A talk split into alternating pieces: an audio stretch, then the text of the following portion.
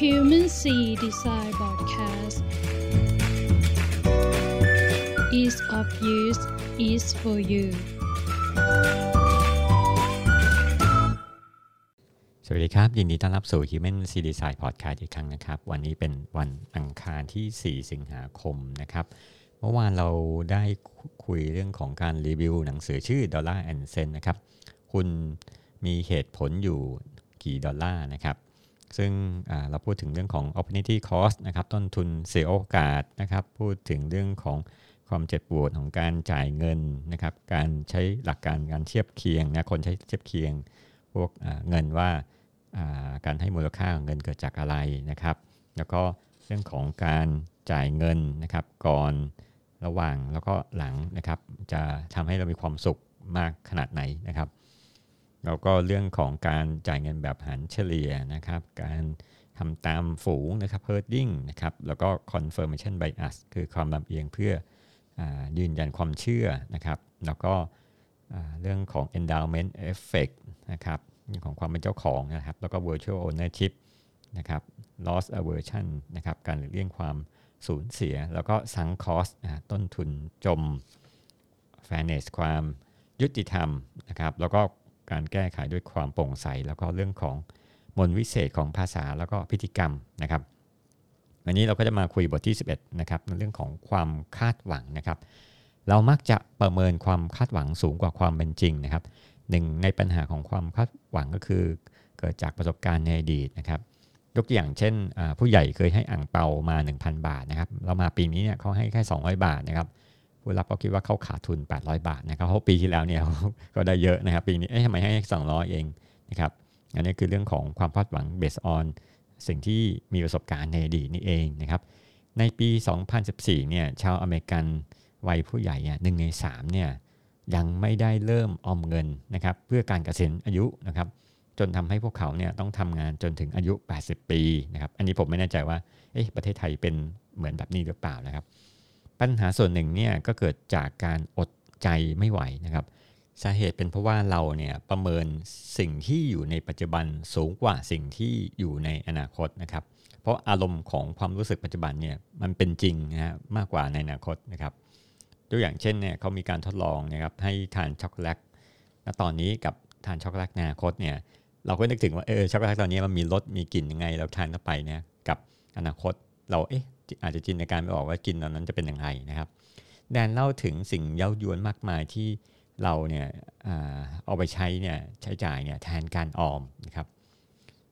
มึงจริงๆพูดพูดภาษาไทยง่ายคือเป็นเรื่องของกิเลสนี่แหละครับ การเปรียบเทียบด้วยการใช้ราคาด้วยเงินนะครับ สมมติว่าถ้าเรามีโทรศัพท์ iPhone เนี่ยราคา 600 เหรียญเนี่ยเราอาจจะเอาไปใช้ในการเปรียบเทียบกับโทรศัพท์ยี่ห้ออื่นนะยากนะครับ เช่น BlackBerry นะครับ บริษัทแอปเปิลเนี่ยได้เคยมีการลดราคาจาก 600 เหรียญให้เหลือ 400 เหรียญนะครับคนเนี่ยก็เห็นเออเออราคามันลดเนี่ยก็รีบซื้อกันใหญ่เลยนะครับผู้เขียนเล่าถึงเรื่องของการใช้เงินเป็นใหญ่ในการตัดสินใจเนี่ยเป็นสิ่งที่ผิดนะครับเพราะเราใช้เวลามากมายไปกับการกังวลเรื่องเงินนะครับแล้วก็ล่องลอยอยู่ในทะเลแห่งความไม่แน่นอนของทางการเงินนะครับเพราะฉะนั้นเนี่ยคำแนะนำของผู้เขียนเนี่ยเรื่องของการใช้จ่ายเงินเนี่ยให้มีสตินะครับ 1. ให้คิดเสมอว่าเรามีค่าเพิกเฉยกับต้นทุนค่าเสียโอกาสนะครับ เช่นคุณซื้อของมาเนี่ยก็คือค่า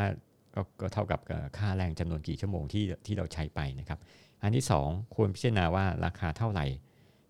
กันแน่ที่ไม่ใช่เทียบเคียงนะครับ เช่นเห็นการเซลล์ว่าของลดไปกี่เปอร์เซ็นต์เนี่ยมันไม่ใช่ตัวเลขที่แท้จริงนะฮะใช่ไหมฮะเพราะอย่างเช่นตัวอย่างที่เราเคยยกตัวอย่างเช่นพวกเสื้อผ้า ว่าเขาลด 40%แล้วแต่ว่าต้นทุนจริงเนี่ยมันเซลล์ถึงแม้เซลล์เท่าไหร่มันเขาก็ไม่ขาดทุนนะครับ เราควรแบ่งแยกหมวดหมู่นะครับ เงินไม่ว่ามาจากทางไหนเนี่ยเป็นก้อนเดียวกันหมดนะครับ เช่นเราได้เงินจากเงินเดือนจากการหารายได้พิเศษหรืออะไรก็ตามเนี่ยเพราะฉะนั้นเนี่ยเราควรทำบัญชีเพื่อแยกหมวดหมู่ของการใช้จ่ายนะครับ เอ้สมมติว่าเราบอกว่าเราจะใช้จ่ายค่า ค่าน้ำมันเท่าไหร่นะครับพวกอาหารเท่าไหร่นะครับจ่ายให้พ่อแม่เท่าไหร่ เราจะออมอีกเท่าไหร่นะครับ พิจารณาและสงสัยเทคโนโลยีทางการเงินนะครับเพราะเทคโนโลยีทางการเงินนะยกอย่างเช่นบัตรเครดิตเนี่ยแดนก็บอกเออจริงเราควรจะยกเลิกบัตรเครดิตทั้งหมดนะแล้วก็มาใช้เงินแทนดีกว่านะครับ เพราะว่าบัตรเครดิตเนี่ยบางทีทำให้เราลืมนะครับลืมในเรื่องการที่บอกว่าเหมือนกับจะเป็นเหมือนกับเราเป็นนี่ล่วงหน้าแหละครับ เราทำไงให้ไม่ให้เกิดเหตุการณ์นั้นเกิดขึ้นนะครับ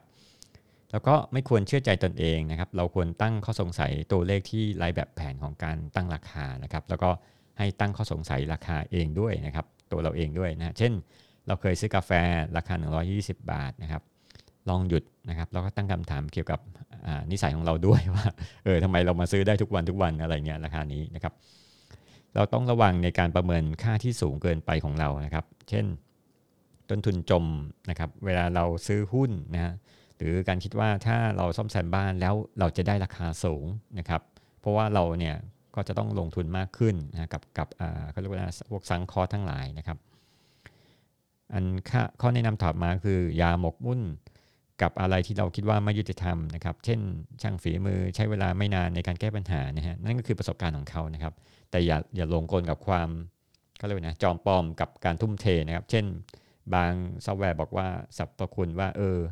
ทำมาจาก AI โอ้โหอย่างยากเย็นครับอย่าหลงเชื่อนะครับ บางที AI เนี่ยมันก็ทำแบบอะไรนะมันง่ายนิดเดียวมันไม่ใช่ AI ของจริงนะครับ อย่าหลงเชื่อ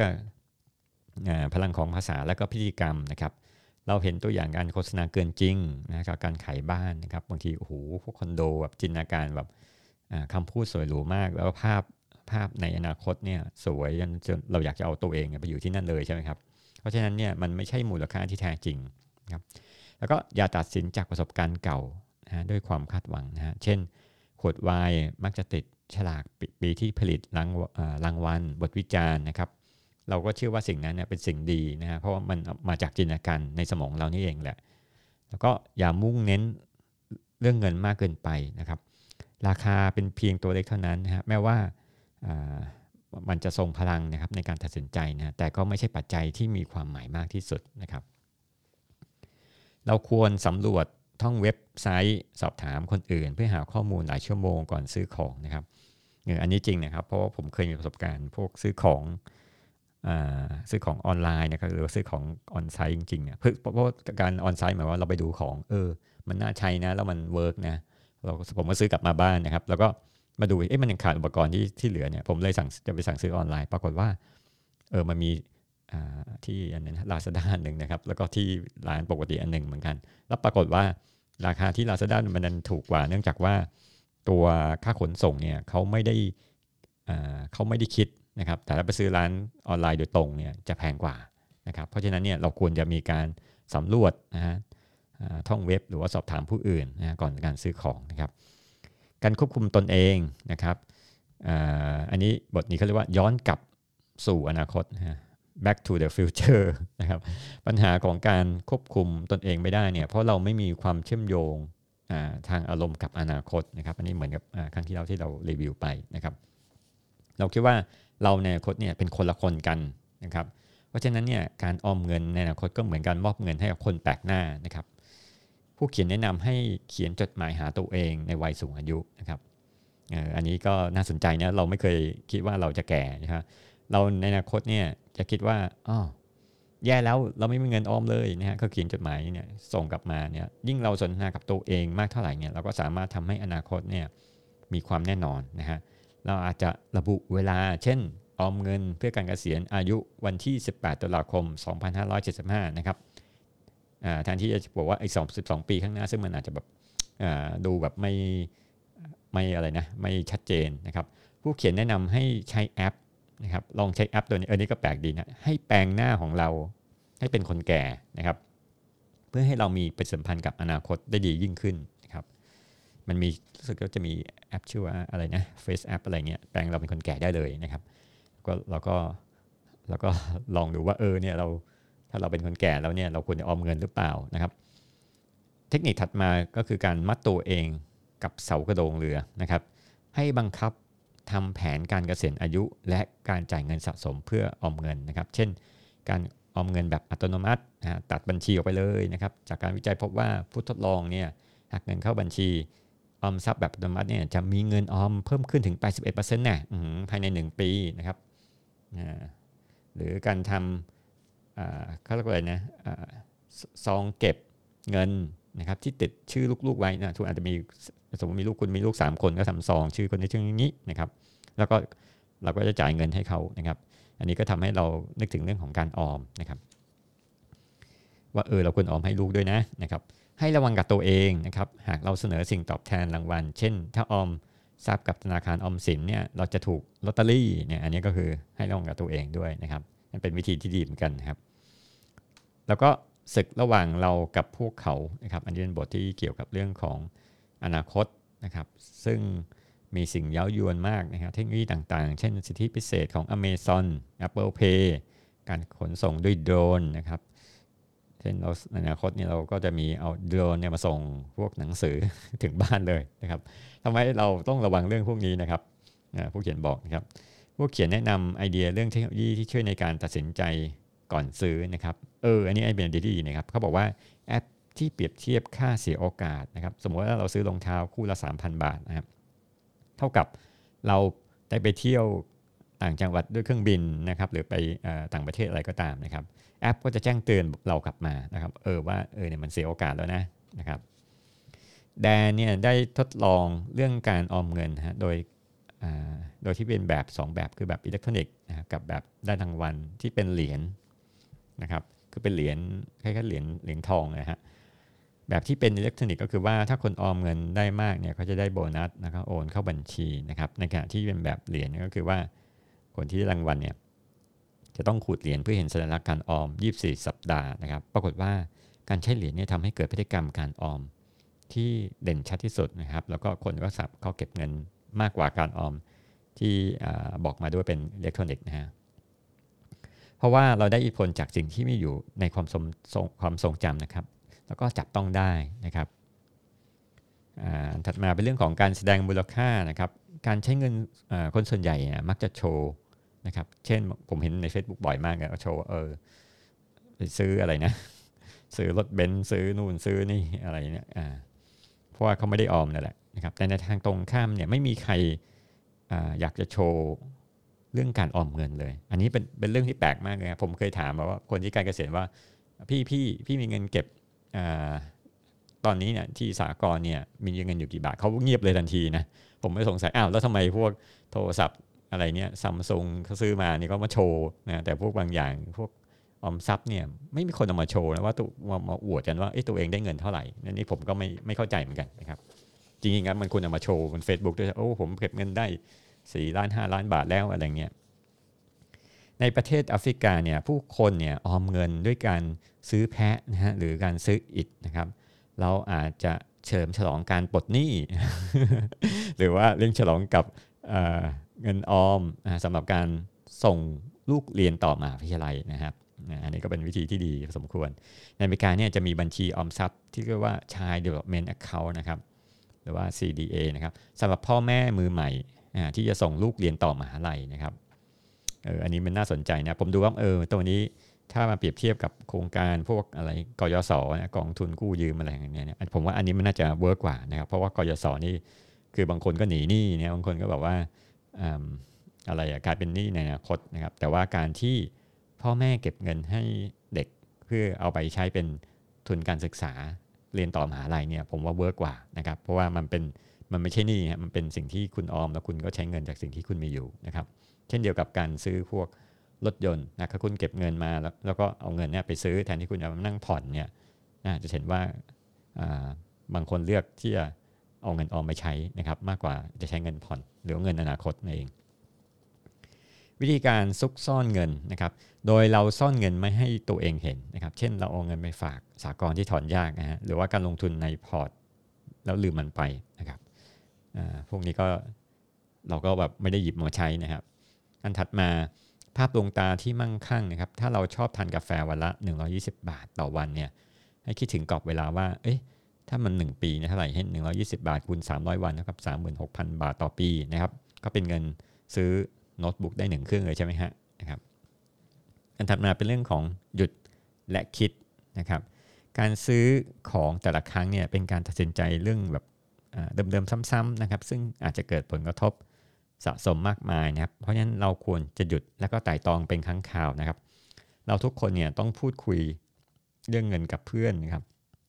และคือว่าเราจะเอาเงินไปทำอะไรนะครับ เราจะปล่อยให้ผู้กำหนดราคาพนักงานขายวงการโฆษณาช่วยโอกาสทางจิตวิทยาเนี่ยมาทำให้เราโง่เขาต่อไป หรือเราเลือกที่จะสร้างระบบที่ควบคุมการตัดสินใจเรื่องเงิน แล้วก็ปรับปรุงตนเองนะครับ อันนี้น่าสนใจนะครับว่าเออเราจะต้องมีอะไรนะหยุดแล้วก็วิจารณญาณต่อว่าเอ๊ะเราจะเชื่อในสิ่งที่เป็นโฆษณาหรือเปล่าว่าเราควรจะสร้างระบบที่ช่วยเราเอง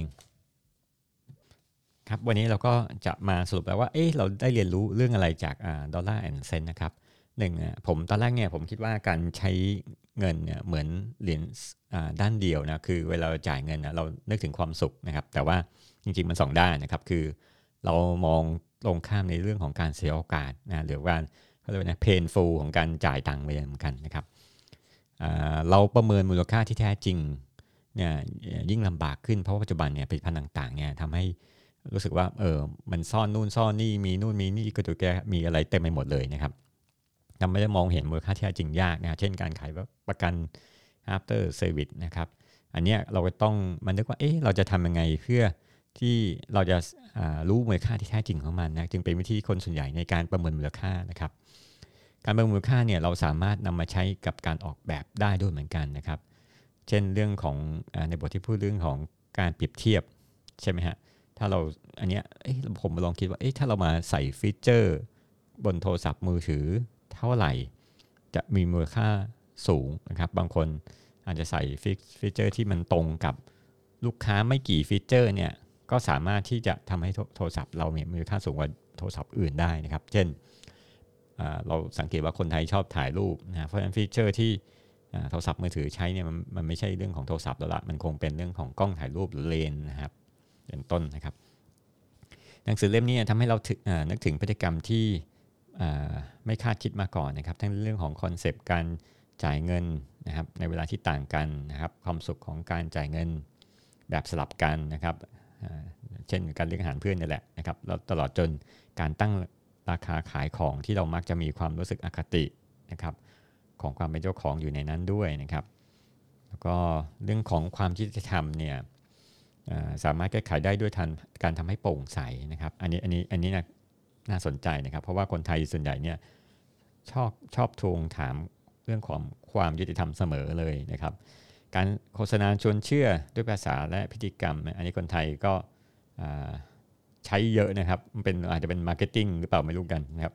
เพราะเรามักหลงกับพฤติกรรม โดยไม่ดูว่ามูลค่าที่แท้จริงคืออะไรนะครับ แล้วก็เทคนิคต่างๆ ที่ผู้เขียนแนะนำนะครับ ในเรื่องของความรู้สึกไม่อยากออมเงินนะครับ แล้วก็วิธีการแก้ไขเนี่ยโดยทำให้อนาคตเนี่ยมีความรู้สึกมากขึ้นนะครับ มีสติหยุดคิดไต่ตองทุกการตัดสินใจนะครับ อันนี้ผมว่าผมก็จะเอาไปประยุกต์ใช้ด้วยเหมือนกัน เพราะว่าบางอย่างเนี่ยเรารู้ว่าเออบางทีเราก็ใช้จ่ายเงินมากไปนะเลยทำไงที่ให้เรารู้สึกว่า